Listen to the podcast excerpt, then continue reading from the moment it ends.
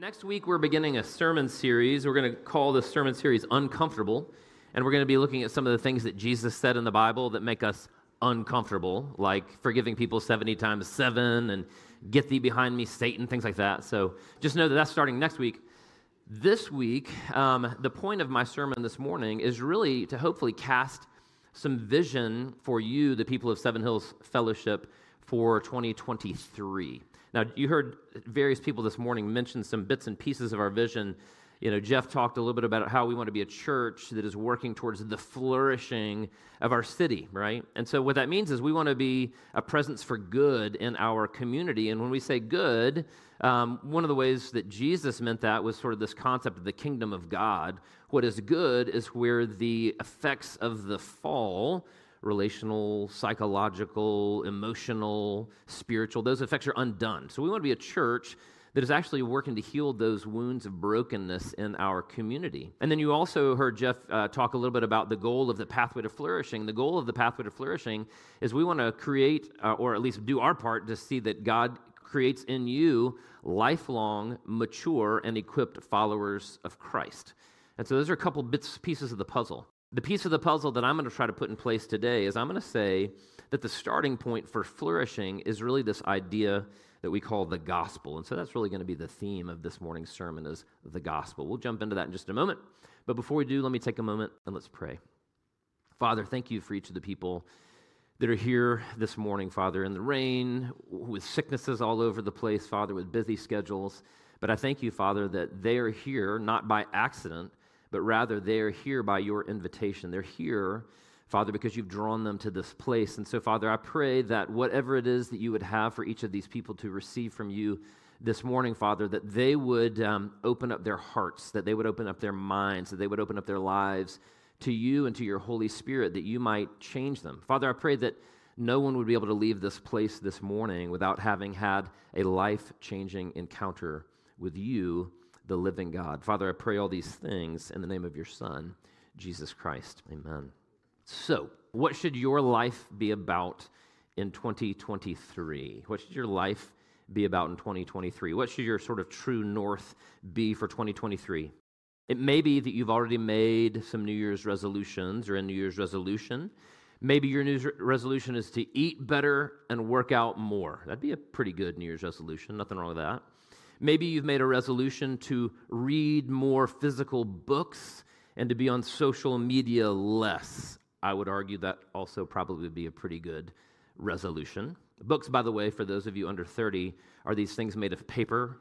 They have pages. They're very interesting. Anyway, they smell great. Anyway, maybe your New Year's resolution is less about those things. Maybe it's more moral in nature. Maybe your goal is to be kinder and to be more generous. I actually watched a podcast recently when I couldn't sleep by this guy who is a neurologist.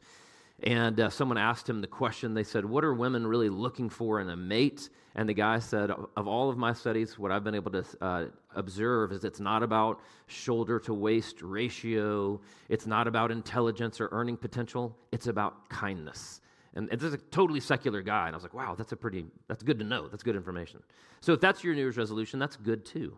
Maybe your New Year's resolution is um, to exercise your no muscle, right? Maybe some of us in this room have a hard time saying no to people. We always say yes. We always sort of, you know, just are always sort of at the whim of somebody else's needs or desires. And maybe what you're sort of resolving to do this year is to say no to more things so that you can say yes to the most important things. Maybe instead of thinking these initiatives through yourself, maybe what you've done is offload some of these decisions to influencers. There's absolutely no shortage of people in this world who are willing to advise you on what your life should be about in 2023. Let me give you some examples. Joe Rogan, I think we have a picture up here, tells people that psilocybin and psychedelics might be the answer. I think there's a mushroom on the page. I can't remember if psilocybin comes from mushrooms or from licking frogs. I'm not sure. Somebody can correct me later. Now, interestingly, he would also recommend working out and eating a good diet. So, you know, we can get on board with those things. Greta Thunberg, some of you guys are familiar with Greta. Um, she probably would recommend that your goal this 2023 might be to limit your carbon footprint, right? For her, global warming due to carbon emissions is the most pressing issue that all of humanity faces. Jordan Peterson, he's probably on the picture on the, the, the uh, screen behind me too. He advises people to begin by cleaning their room, right? Whatever you do, start there, clean your room. His is unapologetically a message of personal responsibility. Ibram X. Kendi, some of you guys are familiar with Ibram X. Kendi. He believes that we should begin by becoming anti racist. That's clearly the telos of his life and clearly the telos of his message. Elon Musk seems to be advocating for free, free speech absolutism, if you guys are familiar with that terminology. In other words, you know, we should be able to speak freely all the time, you know, in every way. That's why he purportedly bought Twitter. Megan Rapinoe, if you're familiar with Megan Rapinoe, her message would be about LGBTQ plus rights and gender equity. Again, there's any number of influencers that are more than willing to tell you what your life should be about in 2023. Now, the list that I just covered and their recommendations to you and to me goes on and on and on, right? We could talk about all sorts of other influencers out there. And if we're honest with ourselves, I think we have to admit that often we're more influenced by them than we are by Jesus. Let me say that one more time. I think often we're more influenced by them. CNN, Fox News, Joe Rogan, whoever, all of these people, we're more influenced by them than we are by Jesus. Each of the influencers that I just mentioned either intuitively or philosophically begin their advocacy with an assumption. They have a set of assumptions or a set of beliefs that something is wrong in the world and needs to be set right. That's what each of them is doing. And I would actually argue that each of them are right about certain things. Every single one of those people up there actually has some very good points. And they're wrong about other things as well, just like I'm wrong about other things as well. Here at Seven Hills Fellowship today, the question is this the question is, what does God have to teach us about who we should be and about how we should respond to the brokenness of this world, right? What does God have to say through Scripture? My first point is this. First of all, the Bible is very clear about the reality of brokenness. All those influencers agree with this. There's brokenness in the world, it needs to be made right. What does the Bible have to say about this brokenness? Let me jump in really quickly. So I have a 1984, uh, sorry, 85 Ford F 250. I think it's on the screen. I took a picture with my iPhone. So that's a, a picture from an iPhone. We nicknamed her Fanny because she's got kind of a big back end. That's just I don't know how many years ago we made that decision. Some of Fanny's brokenness is very obvious. If you walked up to Fanny, you would take a look at her and you'd see that her tires are bald. That's a problem. Her exterior is 50% paint and 50% rust, and almost all of that is covered by a thin layer of mildew. One of the two cables that holds up the tailgate is broken. And if you look under Fanny, there's always a suspicious puddle of oil beneath her wherever she goes. If you turn the key, it'll take a minute for her uh, to get started. And even when she does start and you begin to drive her, you'll, rev- you'll realize that the turn signals don't work. I mean, the list of her brokenness, ex- you know, external brokenness, goes on and on and on. Those are just the things that are visible to the naked eye.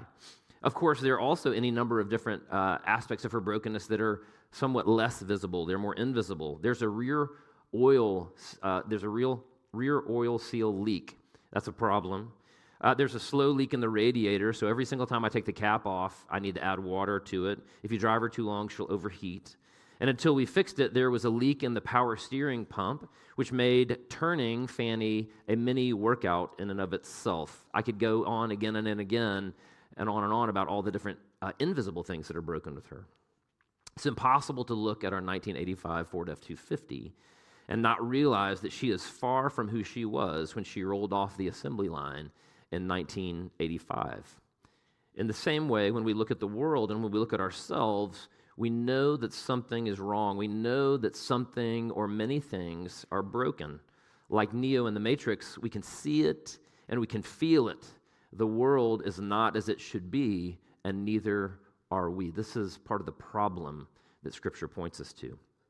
The Bible actually talks about brokenness in a number of different ways. In Genesis chapter 3, the Bible tells a story about Adam and Eve choosing self sufficiency over trusting in the goodness of God. The Bible is clear that out of their decision flowed an all encompassing brokenness or total depravity, as theologians have called it. Some of that brokenness, like with our old F 250, is immediately and obviously evident. Humans grow old, no debate about that. Our joints become stiff, our eyes become weak. I'm actually wearing bifocals right now. I'm 51. I had my birthday not too long ago. And so part of aging is that all of a sudden your eyes don't work like they used to. Our memories begin to fail. We're plagued with disease, and inevitably our bodies wear out and we die. No one escapes that. Some of the brokenness of sin, however, is less visible and it's more invisible, but it's still all too real. Some of that brokenness is psychological. Again, many of us in this room are very familiar with the tortures of psychological brokenness. Sometimes it's relational brokenness. Again, many of us in this room are familiar with relational brokenness. And sometimes it's, well, it's always spiritual brokenness. It's always this idea of being separated from God, right? And feeling that separation from Him. That's part of our day to day reality of our brokenness. And just for a point of reference, let's look again at Genesis chapter 3, beginning in verse 15. And in this passage, we see God describing that brokenness to Satan, to Adam, and to Eve. I'm going to read these verses, and I've read them pretty recently. He says this, and I will put enmity between you and the woman, and between your offspring and hers. He, that is the serpent or Satan, will, will crush, no, sorry, that is Adam or the new Adam, Jesus, will crush your head and you will strike his heel. But what's being talked about there is spiritual brokenness, right? Verse 16 To the woman, now he's, God is speaking to Eve, he said, I will make your pains in childbearing very severe. With painful labor, you will give birth to children. That's actually vocational and it's physical. Your desire will be for your husband, and he will rule over you. That's relational, that's psychological brokenness. To Adam, he said, Because you listened to your wife and ate fruit from the tree about which I commanded you, you must not eat from it. Cursed is the ground because of you. That's physical. Through painful toil, you will eat food from it all the days of your life. It will produce thorns and thistles for you, and you will eat the plants of the field. By the sweat of your brow, you will eat your food until you return from the ground, since from it you were taken, for dust you are, and dust you will return. That's vocational, it's psychological, and it's physical brokenness all there together. And then in verse 23, so the Lord God banished him, that is uh, Adam, from the Garden of Eden. That's that separation from God. It's spiritual brokenness. In other words, right there at the beginning of Genesis chapter 3, or right there at the beginning of the Bible, what God does is he paints a picture of our brokenness. It's all encompassing. It's spiritual, it's psychological, it's physical, it's vocational, it's relational. The bad news, which precedes any good news, is that we are far more broken and flawed than we ever imagined. Let me say that one more time. The bad news that precedes the good news is that we're actually far more broken than we realize. The tentacles of sin and corruption have worked their way into every aspect of our human experience. The problem is worse than we thought. Now, the Bible uses other imagery to describe brokenness, it uses metaphor as well. Uh, it uses the concept of idolatry to help us understand our brokenness. An idol is anything we look to for satisfaction, happiness, or security other than God. Let me say that one more time. An idol is anything we look to for our satisfaction, happiness, and security other than God. It's taking a good thing, sports, marriage, children, work, it's taking a good thing, but it's making it an ultimate thing, your most important thing. And it isn't necessarily that we love the wrong things. There's nothing wrong with loving our children, our wives, or our jobs. It's that we love things in the wrong order. Loving golf or work more than our uh, families is going to lead to chaos. It's when we love those things more than we love our children, again, that more chaos ensues. Augustine rightly argued that it's only when we love God more than anything else that all those other loves fall into proper order. Any other order of our loves is idolatry, and idols, again, sports, academics, work, marriage, any idol is never built to bear the weight of divinity. It just can't do it. Those things are all broken cisterns which cannot hold the water that we seek to place in them.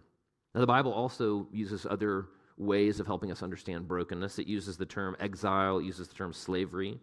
Exile describes the longing that each of us feels for our true home, right? We all kind of know that feeling. It's this longing, it's this desire for our true home. Maybe the way that you experience it is a desire for rest. Maybe the way you experience it is a desire for connection of your husband and your kids, right? But it's, it's exile. We're not where we should be. We all know intuitively that we're not only not where we should be, but we also know that we're not who we are supposed to be, right? That's where the theme of slavery then comes in.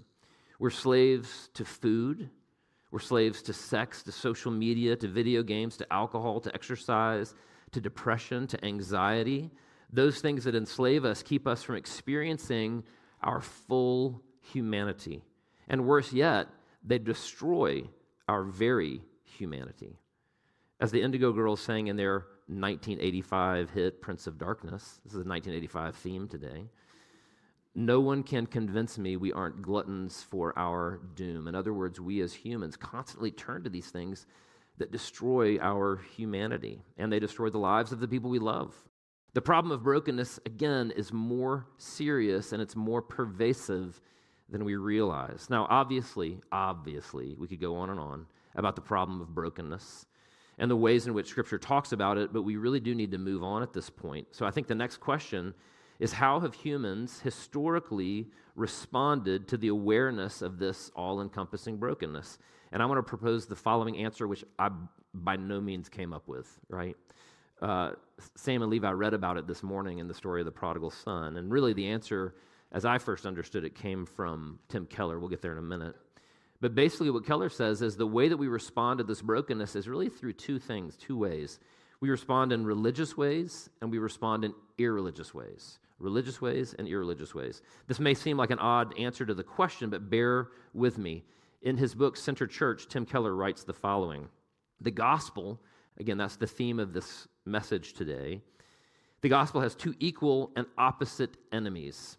The ancient church father Tertullian is reputed to have said, just as Jesus was crucified between two thieves, so the gospel is ever crucified between these two errors. What are these errors to which Tertullian was referring? I often call them religion and irreligion. The theological terms are legalism and antinomianism. Another way to describe them could be moralism and relativism. This is from Tim Keller, Center Church. Let's begin with the problem of religion as a way to respond to the brokenness of the world. For those of you who have ever studied history, studied religion, you'll know that the oldest religions that we know of were all attempts to bring order to the chaos of life by appeasing the gods. Most of these religions made sacrifices, often child sacrifices, human sacrifices, to the gods of rain, to the gods of fertility, the gods of war, among others. What were they trying to do? They were essentially ways of trying to, to control the outcome of their lives by bribing the deities in various ways. That's what they were doing. Religion, as such, is always a quid pro quo proposition. If I do X, then I expect Y from the deity, right? And so we can easily plug our own formulas in there. If I go to church, if I have my quiet time, if I tithe, then God will give me a husband or a wife, a good family, the job that I want. Now, if I don't get what I desire, rain, child, victory, or that job that I long for, then it must be because I've failed in some way. I haven't been good enough, or my sacrifice wasn't good enough. Again, we're talking about the ways in which humanity has responded to the brokenness of the world. What's the problem with the religious way of relating this way to the world and to God? There are, there's actually a long list, but I'm going to give you three, right? And again, I think you can probably pay attention to these and see to what degree they're at play in your own lives. Number one, typically be, the energy behind a religious worldview is fear and insecurity. Fear and insecurity. You can perform a quick diagnostic on yourself using this measurement. Do you ever wonder if you've done enough to earn or to maintain God's pleasure? Have I, have I tithed enough? Have I read my Bible enough? Have I been good enough? That's the way we think about ourselves often in relationship to God. And we think that if we've done enough of those things, we think, okay, well, you know, God's okay with me now. But if you think you haven't done enough of those things, then you live in fear and insecurity that you haven't done enough. Do you fear that your standing with God is based upon your latest performance? Do you fear that because last night you did X, whatever X was, that now your relationship with God is in jeopardy? If your way of approaching God and the world is through a religious paradigm, then you will remain in a constant state of fear and insecurity with God. In his book, Grace Changes Everything, that's the, uh, the study that we're getting ready to do in lots of our groups here, we see Keller writing this. He says that in a religious paradigm, our, and I quote, self view swings between two poles. If and when I am living up to my standards, I feel confident.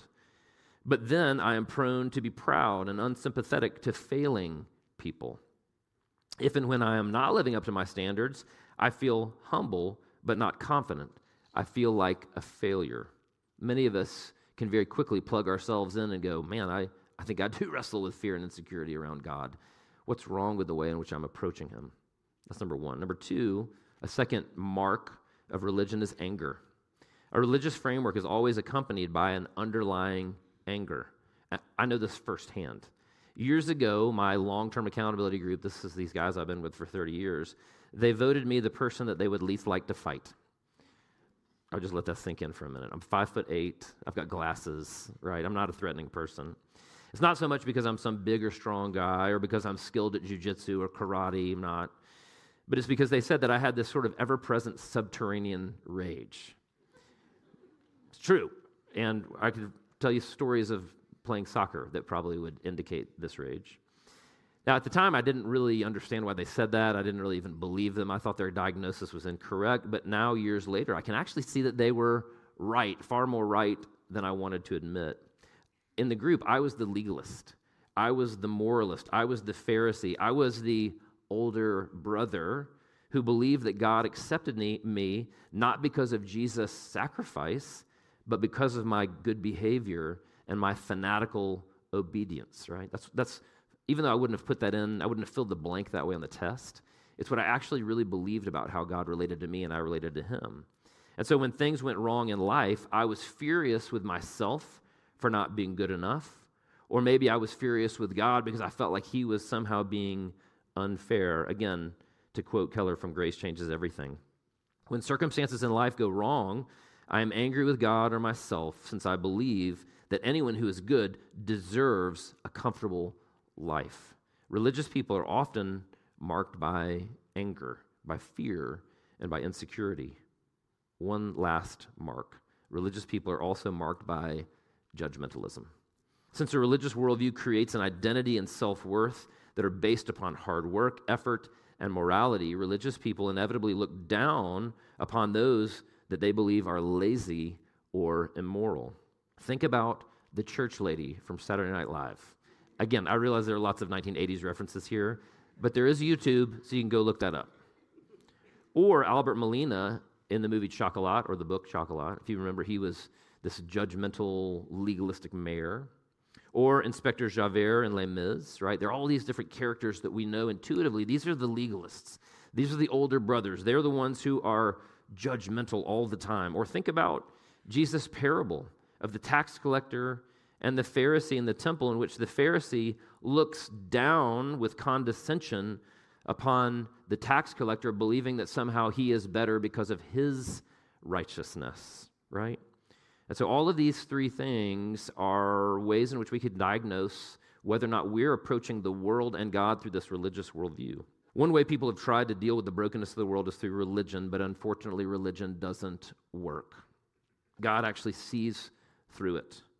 In religion, we aren't loving God, we're simply loving ourselves. Let me say that one more time. In religion, we're not loving God for his sake, we're loving ourselves for our sake. And ultimately, religion makes matters worse through those things I just mentioned anger, judgmentalism, fear, and insecurity. Okay, so that's one, one way in which we've related to the brokenness of the world. We've related to God is through religion, trying to bribe God. What about the problem of irreligion as a way to engage the brokenness of the world? Irreligion. Here's the problem with irreligion. If religion is essentially a way to be our own savior, if you will, then irreligion is a way to be our own Lord. Let me say that one more time. If religion is essentially a way to be our own savior, then irreligion is a way to be our own Lord, to be in charge. In other words, those who embrace an irreligious worldview seek to set themselves up as the standard of what is true and false, good and evil. They essentially place themselves upon the throne that only rightly belongs to God, and they seek to live their lives however they see fit. This was the sin of Adam and Eve recorded in Genesis 3, where we read Satan tempting them towards that very end. Let me read beginning in verse 4 of Genesis 3. You will not surely or certainly die, the serpent said to the woman. For God knows that when you eat from it, your eyes will be opened, and you will be like God, knowing good and evil. When the woman saw that the fruit of the tree was good for food and pleasing to the eye, and also desirable for gaining wisdom, she took some and ate it. She also gave some to her husband who was with her, and he ate it. In other words, that decision to take from the tree of the knowledge of good and evil was a decision to set themselves up as the arbiters of right and wrong, true and false, good and bad. And we know exactly what happened next guilt, shame, hiding, blaming, and eventually murder. We see this theme and we see those same results played out again and again and again in Scripture, especially in the book of Judges, where the thesis statement of the book of Judges could very well be this In those days, Israel had no king, everyone did as they saw fit. It's precisely humanity's attempt at godless autonomy that would make any Netflix miniseries on the book of Judges NC 17. If you've ever read the book of Judges, it is harsh. And until you understand that the reason for the harshness is to demonstrate the sinfulness of irreligion and the brokenness and the chaos of, of irreligion, you can't figure out why in the world it's even in the Bible until you realize that's the theme. Now, we not only see irreligion worked out in Scripture, we see it worked out in art as well. In Breaking Bad, some of you guys are familiar with Breaking Bad, the miniseries that came out a while back. Walter White, chief bad guy, sets himself as the arbiter of good and evil. And as always happens, chaos and isolation ensue in his life and, and in the lives of those that he loves. The award winning series ends with an episode titled Ozymandias, where Walter White is likened to the forgotten and decrepit statue lying in the desert in Percy Shelley's poem. In this episode, White reads Shelley's poem as a requiem, as a memento or a remembrance to his failed life of irreligion. I'm going to read this poem, Ozymandias. I met a traveler from an antique land who said, Two vast and trunkless legs of stone stand in the desert. Near them, on the sand, half sunk, a shattered visage lies, whose frown and wrinkled lip and sneer of cold command tell that its sculptor well those passions read which yet survive, stamped on these lifeless things, the hand that mocked them and the heart that fed, and on the pedestal these words appear My name is Ozymandias, King of kings. Look on my works, ye mighty, and despair. Nothing beside remains. Round the decay of that colossal wreck, boundless and bare, the lone and level sands stretch far away. It's a poetic response to irreligion, to setting someone setting themselves up as the king of kings. And we see this picture of this broken down, once mighty statue fallen into the desert. Unfortunately, the destruction of irreligion, it's not just limited to the pages of Scripture. It's not just limited to the world of art. I'm guessing that each and every single person in this room this morning is intimately aware of the destruction of irreligion in their own lives and in the lives of those people that they love. We've seen the effects of drug, alcohol, and pornography addiction, right? We've seen the toll that takes. We've seen the broken marriages and shattered families caused by infidelity. We have brothers, fathers, mothers, and friends who are only shadows of who they might have been. So everyone recognizes that something is wrong with this world that we're living in, right? Everybody gets that. That's the first point. The activists and the prophets both agree. The Bible in general, and Jesus in particular, specifically in the parable of the prodigal son, again, that Sam and Levi read earlier, argue that humanity has responded in one of two ways to the brokenness of the world religion and irreligion. Religion attempts to bribe God, but inevitably results in bitterness and anger, right? If we're honest, there are a lot of us in this room that fit in that category. I know that I often do. Irreligion seeks to avoid God altogether, but it leads to chaos and ultimately leads to isolation. It doesn't work either. So, what is the answer? How should we face the brokenness of the world? How should we face the brokenness of 2023? And the answer is that there's a third way, and the third way is the gospel. In the book Grace Changes Everything, which I've quoted a couple times already this morning, Keller writes the following People tend to think that there are two ways to relate to God to follow him and do his will, or to reject him and do your own thing. But there are also two ways to reject God as Savior. One way is by rejecting God's law and living as you see fit. The other, however, is by obeying God's law and by being really righteous and really moral so as to earn your own salvation. It is not enough simply to think that there are two ways to relate to God. There are three religion, irreligion, and the gospel. The question we should be asking then is what is the gospel? We, we hear that thrown around, that word thrown around a good bit, but what is it? The Bible gives us any number of different helpful uh, ways of viewing this, and I can give us several axioms to think about it. One is this religion is I obey, therefore I am accepted.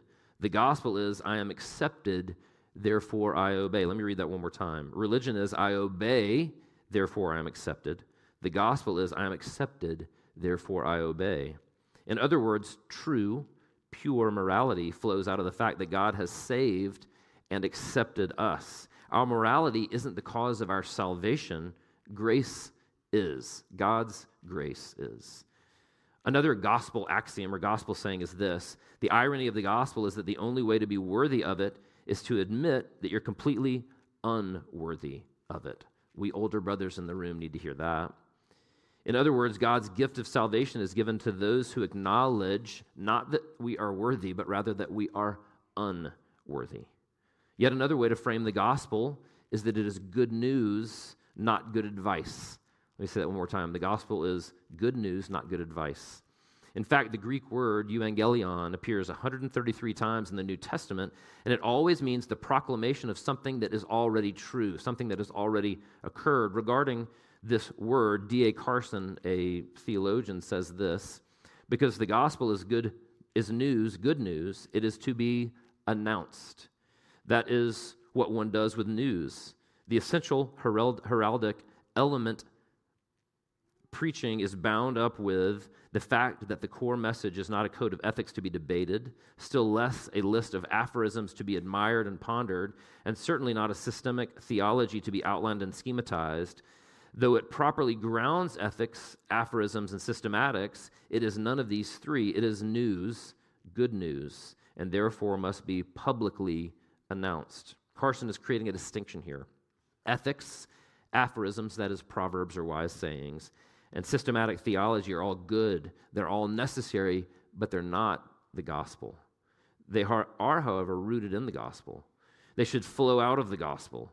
Ultimately, the good news of the gospel has to do with God conquering sin and the brokenness of the world through Jesus at his initiative because of his grace. Listen to the words of 1 Corinthians 15.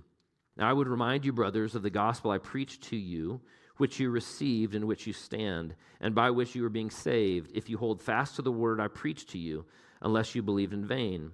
For I delivered to you as of first importance what I also received, and here's the gospel that Christ died for our sins in accordance with the scriptures, that he was buried that he was raised on the third day in accordance with the scriptures. By the grace of God, I am what I am, and his grace towards me was not in vain. For as by a man came death, by a man has come also the resurrection of the dead. For as in Adam all die, so also in Christ shall all be made alive, but each in his own order Christ the firstfruits, then at his coming, those who belong to Christ. In this First Corinthians passage, we see various elements of the good news of the gospel that Christ died in order to forgive our sins. And let me just pause here for a second and say this. The question a lot of us wrestle with is Is there any way that God can forgive me? Right? That's a big thing. Because we have a tendency to think He can forgive those sins, but not those sins.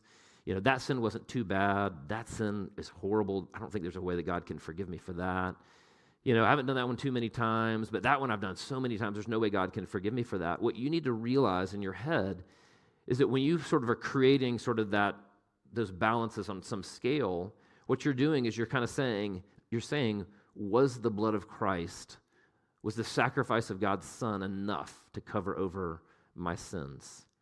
And what you're saying is, you're saying sometimes yes, but you're saying in other times no. In other words, you're saying that your sin is greater than God's sacrifice of his son. And I just want you to know, I want you to hear loud and clear that what God says is that the life and the death and the resurrection of my son is more than enough, more than enough to cover, cover over all of your sins. That's part of the gospel, right? Not only does this 1 Corinthians passage talk about Christ dying to forgive us for our sins, but also that he rose from the dead, thus conquering death and guaranteeing resurrection to the dead for those who belong in Christ. And then finally, Paul in verse 10 makes it clear that this good news to us is all by grace. In other words, it is undeserved, right? This gift of salvation, this gift of resurrection from this dead, conquering death and sin for you. It's not because you were good, not because you were good enough, not because you were more good than bad, but rather God's grace comes to you in an unmerited fashion. Paul reaffirms that same truth in Ephesians 2, where he writes this this is a famous verse For by grace you have been saved through faith, and this is not your own doing. It is the gift of God, not a result of works, so that no one may boast. The gospel leaves no room for boasting. The gospel leaves no room for arrogance. The gospel leaves no room for contempt, Democrats and Republicans. Our salvation from sin, death, and corruption is a gift from God to us. The gospel from start to finish is about God's grace. It's about his mercy as, an, as a gift to undeserving people. Irreligion definitely yields chaos. That's true. Religion creates contempt. That's also true. But the fruit of the gospel is goodness. Listen to the following quote from Tim Keller The Christian gospel is that I am so flawed that Jesus had to die for me. It's true for older brothers and younger brothers alike. Yet I am so loved and valued that Jesus was glad to die for me. For the joy set before him, he endured the cross. This leads to listen to this deep humility and deep confidence at the same time. It undermines both swaggering and sniveling. I cannot feel superior to anyone. Let me say that one more time. I cannot feel superior to anyone, and yet I have nothing to prove to anyone. I do not think more of myself nor less of myself. Instead, I think of myself less. So, what I am arguing, and what Tim Keller is arguing, and what Tertullian is arguing, and what I think Jesus and Paul were arguing, is that the way that we should face this broken world, this broken 2023, is through the gospel. If Keller's right in the above quote, and I think he is, then our lives should be marked by humility. Our lives should be marked by confidence. Humility because God adopted us and made us alive in him, not because of any particular good in us, but because of his sheer grace.